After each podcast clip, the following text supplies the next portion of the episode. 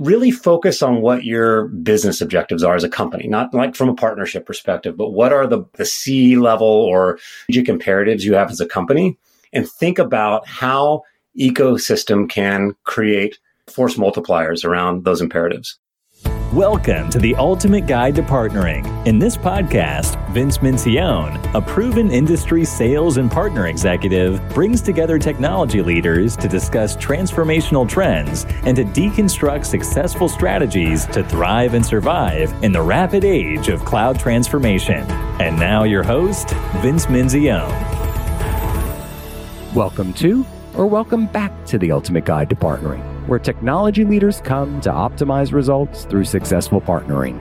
I'm Vince Menzione, your host, and my mission is to help leaders like you unlock the leadership principles and learnings of the best in the business to get partnerships right, optimize for success, and deliver your greatest results.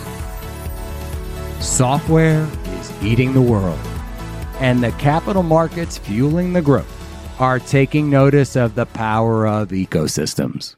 My next guest on Ultimate Guide to Partnering is no stranger to this world of ecosystems. Adam Massey joins this episode for a unique conversation, given his roles leading ecosystem strategy at Google and now leading ISV strategy at a top Google partner, SADA. I hope you enjoyed this stimulating conversation on hyperscalers, ecosystems, and Google as much as I enjoyed welcoming Adam Massey. Before we dive into the interview, I'm happy to announce that PartnerTap has become a founding sponsor of Ultimate Guide to Partnering. PartnerTap is the only partner ecosystem platform designed for the enterprise. Their technology makes it easy to align channel teams with automated account mapping, letting you control what data you share while building a partner revenue engine. Adam, welcome to the podcast. Thank you, Vince. I appreciate it. I'm excited to be here. I am so excited to welcome you as a guest on Ultimate Guide to Partnering for what I hope to be a stimulating conversation on hyperscalers, ecosystems, and Google. So, welcome. Thank you. I feel like this is a podcast I've wanted to do for a really long time. So, I'm excited to be here. So, you had a stellar career in tech you spent 12 years at Google. That's like a lifetime in yeah. sales and partner roles. And recently joined SADA, an organization that we all know and love. Tony Safoian's been a guest on this podcast, five timer now on Ultimate Guide to Partnering. Yes. And SADA is a rocket ship in this space. Can you tell our listeners more about you, your background, and this new role at SADA? I joined Google in 2007. My claim to fame was I was the first enterprise business guy at the time figuring out how to launch Google Apps, which of course is now Google Workspace and a huge business. But back in those days, SaaS was still pretty new, especially in, in the context of email and productivity. So I had the fun job of joining Google to go convince large enterprises that they should move their email off of on-premise exchange into Google's data centers, which at the time was not super popular because everybody thought we were an advertising company or we're going to read their email and advertise to them and or a consumer company. It was so fun to go build that business and challenge the traditional email approaches like IBM and Microsoft and that kicked off my career. A couple years in, our VP of sales approached me and asked me to help build out the channel for Google Enterprise. And that was really where my career forked. And I started to get more into channel and ecosystem development. And I felt at that time, I didn't really know what I was doing. And I think it's partly because Google was this really interesting tech SaaS company trying to build a channel. And at the time, channels were still, I think, cast more in the old mold. And so we were trying to figure out what does channel look like of a SaaS business that you're trying to build. And so it was a super fun run. I stayed at Google for many more years in various different ecosystem leadership roles across GCP globally. And then I ultimately took on the ISV ecosystem as my last gig at Google. For me, Vince, that was the piece. Like I was sitting here looking at Google as a challenger in the cloud space, certainly to AWS and Microsoft. And the big glaring thing to me was like, we have to build ISV ecosystem. And I know this will be a theme in our talk today. I just got really passionate about it. And at the time, it was being done ad hoc by product leaders across Google Cloud. And so that was something I got very passionate about was proactively going out and seeking technology partnerships to integrate with, run on Google Cloud, and go to market with us. That leads me to my new role at SADA, where Tony asked me to come on board and help really build out this global function around scaling ISV and marketplace sales within SADA, which I'm extremely excited about. We talk about there's 185,000 SaaS software companies, right? So this whole ISV ecosystem is just growing exponentially. I think our friend Jay McBain says it's going to be at about a million by the end of the decade. I used to call partner to partner back in the Microsoft days, but this recognition yeah. that it really is multiple organizations coming together to solve for a customer, for a client need. And you can't do it alone. And these organizations need help and you help them scale. I think that's one of the big evolutions. Like partnering and channel is certainly not a new concept. A lot of early tech companies depended on that as a route to market for the final mile for the customer, for implementation. But as you're alluding to, it was very technology company partner to go implement or integrate. I think what we're seeing now is a shift to really more of the true ecosystem component where business outcomes are not enabled by a single technology. They're enabled by multiple technologies. Some are inherently integrated, but many are not. They have to run on a cloud, virtually in a platform there's so many different facets to how to enable the customer outcome, which is really the ultimate goal. And especially at SADA, we are passionate about customer experience, customer value, customer outcomes. And so we're viewing this really as it's like this canvas where you can paint with lots of different technologies, services, and managed services to make your customer highly successful. And those customers, by the way, are running a million miles an hour. So that's where the value creation really is. So SADA has been a five time Google Partner of the Year. So you got to see them on the other side of the journey now coming over here. And they've grown substantially, right? They're incredible growth. They're a rocket ship. I was hoping you could take us a little deeper as to the importance of the role to fuel the growth. So I've worked with SADA for a long time. I think Tony and I first started working together in 2007 or 2008 when I was at Google. So this very much feels in many ways like I'm coming home or full circle. One of the things about my role as VP of ISV and marketplace sales is the idea that, or the acknowledgement that as we are forming relationships with large customers or customers of all sizes really and helping them to migrate to the cloud, modernize on the cloud, drive business transformations on the cloud. We are all in on GCP. They are our cloud partner.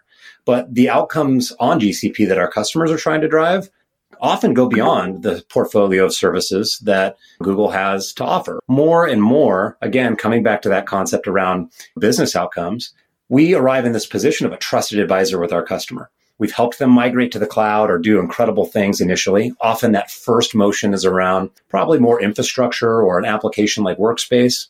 And then they start looking to us as their partner and their advisor to start talking about what are different areas where they're trying to modernize or drive outcomes. Examples would be cybersecurity is one, or data and analytics, or infrastructure modernization. In those areas, we're not saying, hey, here's a bunch of products. We're saying, what are you trying to accomplish? And then helping them knit together the suite of technologies to make that happen. And so we're in this position already, bringing partners into that conversation as part of the solution to the customer's challenge they're trying to solve for. My role is really just a formalization of that and an acknowledgement of the opportunity, A, and also B, just being proactive. Instead of being reactive, being proactive and creating multi technology solutions that meet our customers' needs. We see a huge opportunity to drive growth. Yes, we've grown a ton since we've doubled down on Google as our cloud partner. We believe that the ISV ecosystem opportunity could potentially double our business because the opportunity in the addressable market is so big. Being focused on Google also brings with it a very frothy, exciting ecosystem that we want to drive solutions around, monetize, create services for, and ultimately make our customers successful.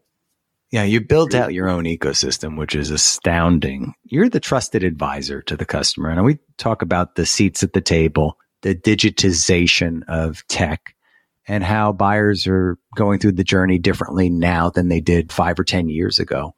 And they're relying on the people that they trust. And you're one of the trusted. We take that very seriously. When a customer makes a large multi year commitment to Google Cloud, with us as their partner. In many cases, that's their biggest single point of spend outside of human capital. It's really important to be partnered around that and helping them to from everything from like financial optimization to think about how to use that commitment as wisely as possible and optimize costs based on business outcomes, but also to think about customer success and new opportunities and ensure that they de-risk that commitment by finding really, really healthy growth on the cloud. So we're in that position. We take very seriously and we focus on value creation, but that in itself puts us in a position to have this bird's eye view where we can op- uh, identify emerging opportunities for ecosystem partners and bring them into the conversation. There's very much a crawl, walk, run, right? We'll start to identify patterns of business problems we can solve with partner technologies. We'll form commercial partnerships. We'll get those implemented. And then from there, you get in a position where you can start to build managed services and professional services and practices around either these solutions or even specific partnerships. And that's where it gets like really exciting. So it's not just about taking an ISV solution and reselling it. You're building a practice around it, a deployment practice, a consultative approach to going after the customer, stitching all together the solutions, providing all the services, maybe managed services and the like around those solutions, correct? If you're just providing a transaction, you're going to get disintermediated eventually. We've seen that in history. If you're not thinking from the customer's perspective of what is valuable and also from the ISV's perspective, you're going to you're going to be short-sighted and you're going to miss. And so when we look at it from those two perspectives, it points very much to a roadmap of increased levels of engagement, management, services because a the customer is looking to reduce complexity. And frankly, the ISVs, they like customer, they like lead gen and opportunity or customer acquisition. But if beyond that, there's not some meat on the bone around how do we help them drive healthy adoption and growth, I think you'll get challenged down the road. So that's how we look at it. We try to put ourselves in our partner shoes and our customer shoes. And so how do you also act as a conduit? Because you've got a fairly significant organization now. You're interfacing with Google's significant enterprise selling organization. You're touching all of these customer touch points. And then you're also working across all of your partners' organizations and touch points. What does that look like? Frankly, it's pretty nascent right now. So we're building this out.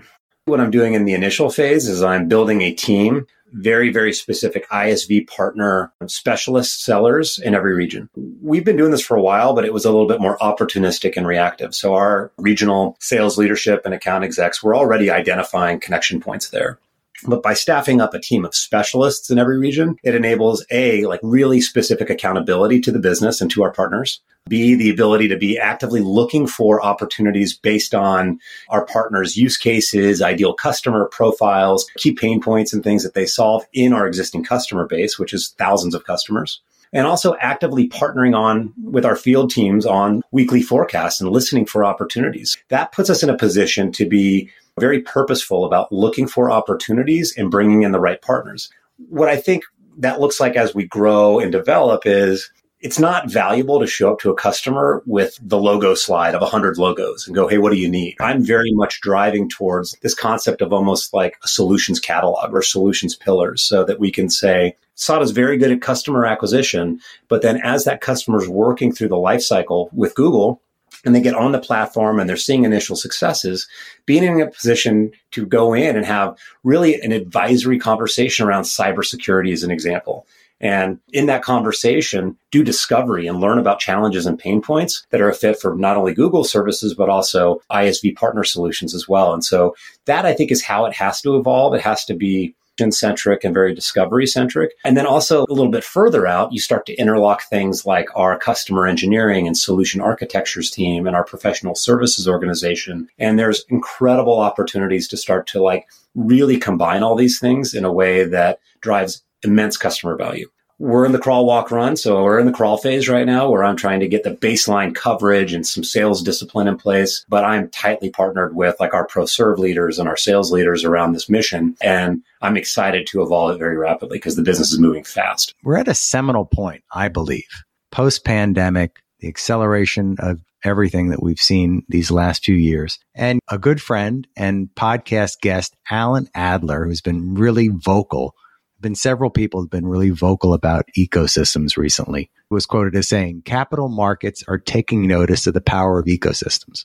Andreessen Horowitz, Bessemer Venture Partners, specifically leaning in toward ecosystem driven pipelines and ecosystem dominant business practices, which is a big change from just a couple of years ago in terms of how organizations thought about go to market. The C suite can run, but it cannot hide. Partner ecosystems are the future, and companies that don't go to ecosystems together lose. What do you think about that comment? And what are you seeing in terms of the shifts towards ecosystems? Yeah.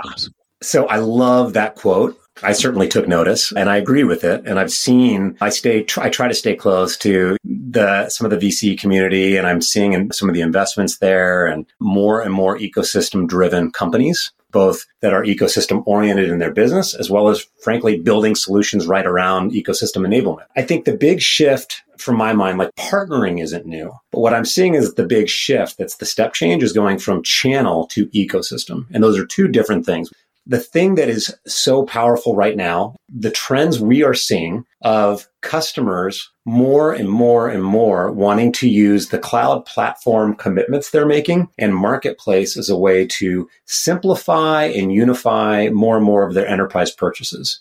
And this is not a Google specific thing. I think it's a trend we're seeing across all the major hyperscalers, but with Google in particular, a lot of customers are starting to say, Hey, like I have existing spend. I want to move over to the marketplace to connect and simplify my billing and consume my bigger cloud commitment. New purchases. I want to prioritize and look for opportunities to buy solutions that integrate with and consume my cloud commitments. And so it's a really interesting sort of shift in gravity in the way that companies are looking at enterprise software procurement, provisioning, integration, and it's creating like really interesting economic opportunities for partners who play into that really, really well. It's very new though, right? So like as I go out and talk to ISVs, most ISVs have no concept of a indirect sales model or program in a cloud marketplace. Like we are breaking ground on that with almost everybody right now. And even the hyperscalers are figuring out how to productize this and enable partners like SADA to be able to create composite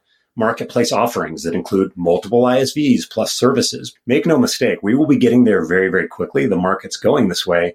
And it kind of makes sense. It's sort of like these customers have are making huge commitments to cloud because it's where they run their network, their storage, their compute. It's where they run their business. And it makes a lot of sense to consolidate purchases and billing and consumption around some of those models. So that in itself is creating a really interesting addressable business opportunity. And I agree with Alan. I think the partners or the ISVs who see that trend and make the right moves to position for taking advantage of that early are going to see immense benefits from it. I, I find it extremely exciting. And I literally have been watching this trend. Like a couple years ago, nobody bought like enterprise software on the marketplace. They would test drive and do trials there. And eventually they would go do a direct agreement. That's shifting dramatically. And we're seeing like seven, even eight figure deals sometimes go down on, on these cloud marketplaces now. So it's really, really cool to see. Yeah, you bring up several key points here, right? This whole move, this shift to marketplace is still early days, but everyone is, I know Microsoft put a stake in the ground when they lowered their fees. Microsoft, Amazon, Google, all allowing you to buy off of your commit, right? So putting incentives for customers. They want to keep you on the platform. They want to start driving the right activity around the marketplaces.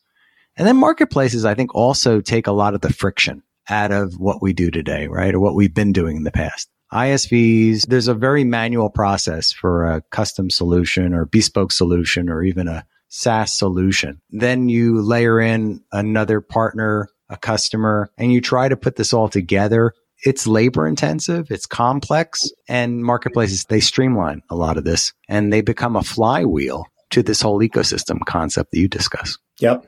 They really do.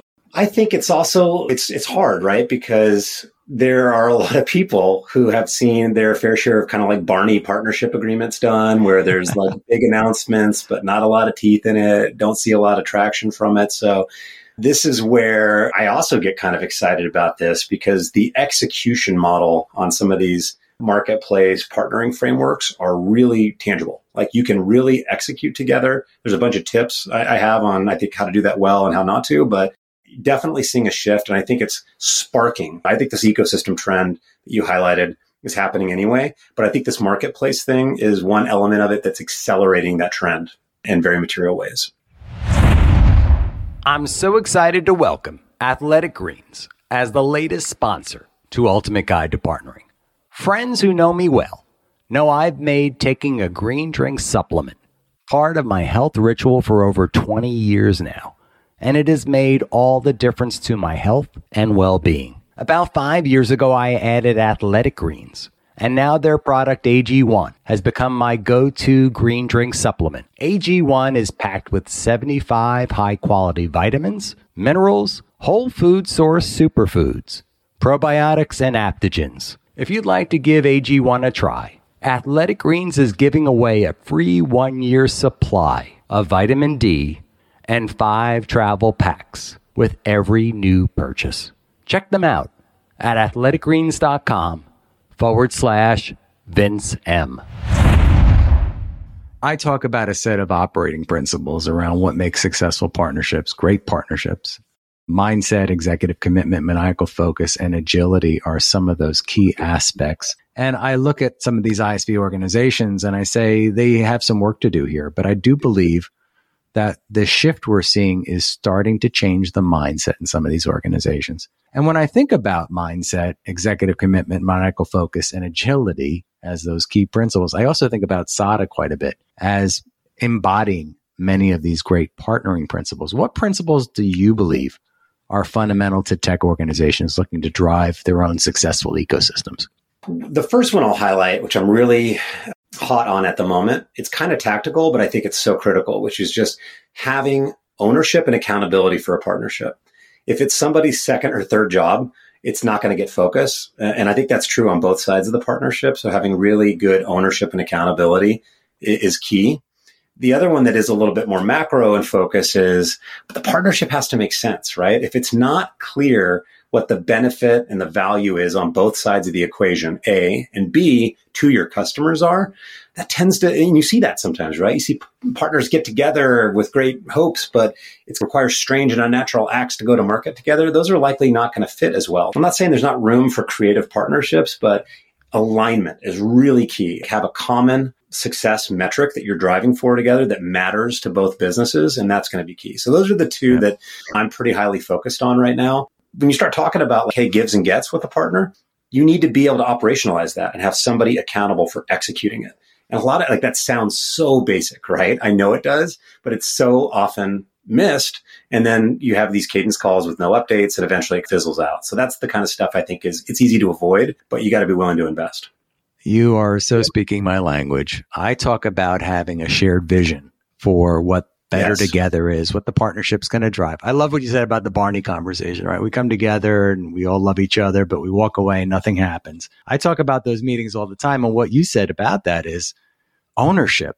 And I call that maniacal focus. Like who is the person or people that have the accountability? What is it exactly? Used, you used OKRs at Google. Google was early to OKRs what are the objective and key results? Like how, what are we going to drive against this? And we need to have the focus and deliberate set of actions that we're monitoring and measuring. Are we green, yellow, or red on those objectives? Yeah. One of the things I do a lot when I'm talking to partners and they go, all right, what should we do first together? One of those things I will focus on is let's find 10 customers. Let's really have a clear ideal customer profile, a clear use case we're trying to solve for or implement. And let's go find 10 really, really surgically focused. And maybe we win one of those. And then you've got to win together. And then that you can get like the next order of magnitude going and get momentum built and all that. It's hard when like you're broad and loose and let's go get 100 opportunities. Okay. Well, that's actually really hard to hold anybody accountable to. So we know what success looks like because we've seen it at, SADA. You've seen it at Google. And we talked about this ownership and accountability. It's got to be the people have to be assigned to it. I think that's also the investment and SADA has invested considerably in building out your role, other roles within the organization to drive this. But what about organizations that didn't get it right? You had a purview for 12 years at Google. What do you wish you had said to those organizations that didn't get it right? I, think maybe no. like sometimes no is very powerful. Like any big company, right? There were partnerships we invested a lot of time and resources into that didn't net out. Like anything, like any opportunity, being disciplined about qualification and ensuring that you're both in it for the right reasons. Back to the operating principles, honestly, Vince, sometimes just the timing's not right and you have to move on and focus. I hear about this all the time in sales organizations, right? Where you hear about a rep who's struggling, not because that rep doesn't have the right activity or whatever. It's because they're focusing on the wrong customers where a little bit shift in the ICP and they can see massive success. And I think there's a similar trend around partnerships. You got to be disciplined, you got to be scrutinizing, and you got to qualify. And I think that is sometimes hard to say no, but it really benefits both parties. Yeah, and it's okay to triage every once in a while, right? Within your own ecosystem, you need to prune out the partnerships that aren't working the way you wanted them to. And I, I still believe there's an 80 20 rule here, as there is in most other business principles around partnerships. So, Adam, for our listeners, many learning to build out ecosystems for the first time, what words of advice would you give to them? Really focus on what your business objectives are as a company, not like from a partnership perspective, but what are the like the C level or strategic imperatives you have as a company and think about how ecosystem can create force multipliers around those imperatives. Start there. And the more strategic alignment you have, and you look at your ecosystem as a strategic way to create leverage and growth acceleration and success for your customers, that is where to focus. Uh, and that will enable you to ensure that you've got really, really good alignment with what's most important for you as a business and your ecosystem development. And I think that will make your roadmap extremely clear. I love your advice here. Adam, as you might know, I'm fascinated with the career journey. Was there a spark or pivot that got you to this spot? In your career? I think there's two. One was when my old VP of sales, I'll, I'll tip the hat to him right now, Michael Locke, came to me and asked me to take on this ecosystem first role I had. I had no idea what I was getting into. I had no idea what I was doing, but I jumped at the opportunity. And that was one big pivot. And there were points along the way where it was really hard. And I think I questioned that career fork. Should I have stayed in the direct sales leadership path or not? But long term, I think it's enabled really just really fun jobs and working with interesting people on interesting things. And it's been good. I'd say the second spark was kind of late in my Google career when I proactively decided that I wanted to go take on the ISV part of Google Cloud Platform or Google Cloud's ecosystem efforts. This fundamental understanding that a cloud, a hyperscale cloud is really like a big operating system and operating systems are only so useful without great software that runs really well on them and the ability to reach more customer use cases and consumption and all that. That was the second spark. And that's probably still where my passion really lies is this concept of hyperscale cloud platforms and software ecosystems and the multitude of technical and business opportunities that creates. Such a big opportunity for everyone in this space. Was there a best piece of advice along that path? Honestly, if I were to give myself advice or anyone coming up, it's do hard things. You learn so much along the way. And when I look back at the periods of my career where I've seen the most incredible growth, it's usually when I'm struggling and doing really hard things or trying to figure out, or like a good example would be you're in a job that hadn't existed before and you're trying to build something. Those are places where you can just really write the playbook and grow so much. And growth doesn't come from the easy fun times. Growth comes from the hard times. So there's points in your career where I think you really need to lean into that and not be afraid of it. So Adam, let's have a little bit of fun. You're going away for a long trip, long business trip and you can only take five songs on your playlist. You've got a very limited device. You might have an old Microsoft Zune device. You only could record five songs on your playlist. What five songs would you select for this playlist and why? All right. So I'm going to have, I'm going to, I'm going to give you a, a different answer. I'm going to give you five artists because there's, I'm just like such a music fan and I love such a diverse set of music. So I would say Lil Wayne is the first one. I would say Tyler Childers is the second one. There's this amazing EDM house music DJ in Berlin named Jennifer Cardini. She'd be my third one. I'd probably go Chris Stapleton as a fourth, and then maybe like Red House Painters, or now I'll go Bon Iver for my fifth. So very diverse. I love it all. But I love like it's not so much about the genre of music, Vince. It's like the ones that give you that emotional feeling and are just so good. So I'm all over the place, but I think it's fun. I love the fact they're all over the place. This is be quite a selection of music you'd be taking along with you. I just drove across the country with my daughter, and she liked some of it and really hated a lot of it as well. So I got to definitely feel old at points in that. Well, that yeah, sounds like a lot of fun. Yeah, no, it's it's it's awesome. Love music, but I, mean, I love discussing it too. Adam, I so enjoyed our conversation today. For our listeners, any final thoughts on optimizing for their success during this time? First of all, I had a great time as well. Thank you for having me. Such an honor.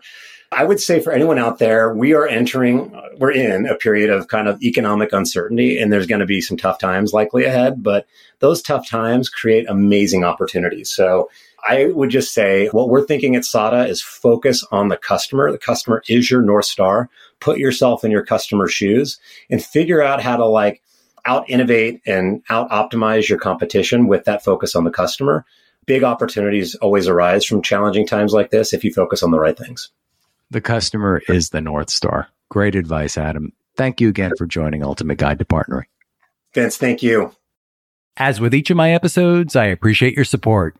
Please subscribe on your favorite platform, like, comment, tell your friends about Ultimate Guide to Partnering and where they can find us. And I'd love your feedback. Please like the podcast and provide comments or reach out to me at Vince Menzione on LinkedIn, Twitter, Facebook, and Instagram. You can also like and follow Ultimate Guide to Partnering on our Facebook page or drop me a line at vincem at ultimate-partnerships.com. This episode of the podcast is sponsored by PartnerTap, the partner ecosystem platform most trusted by enterprise. Drive more revenue with your partners and learn more at partnertap.com.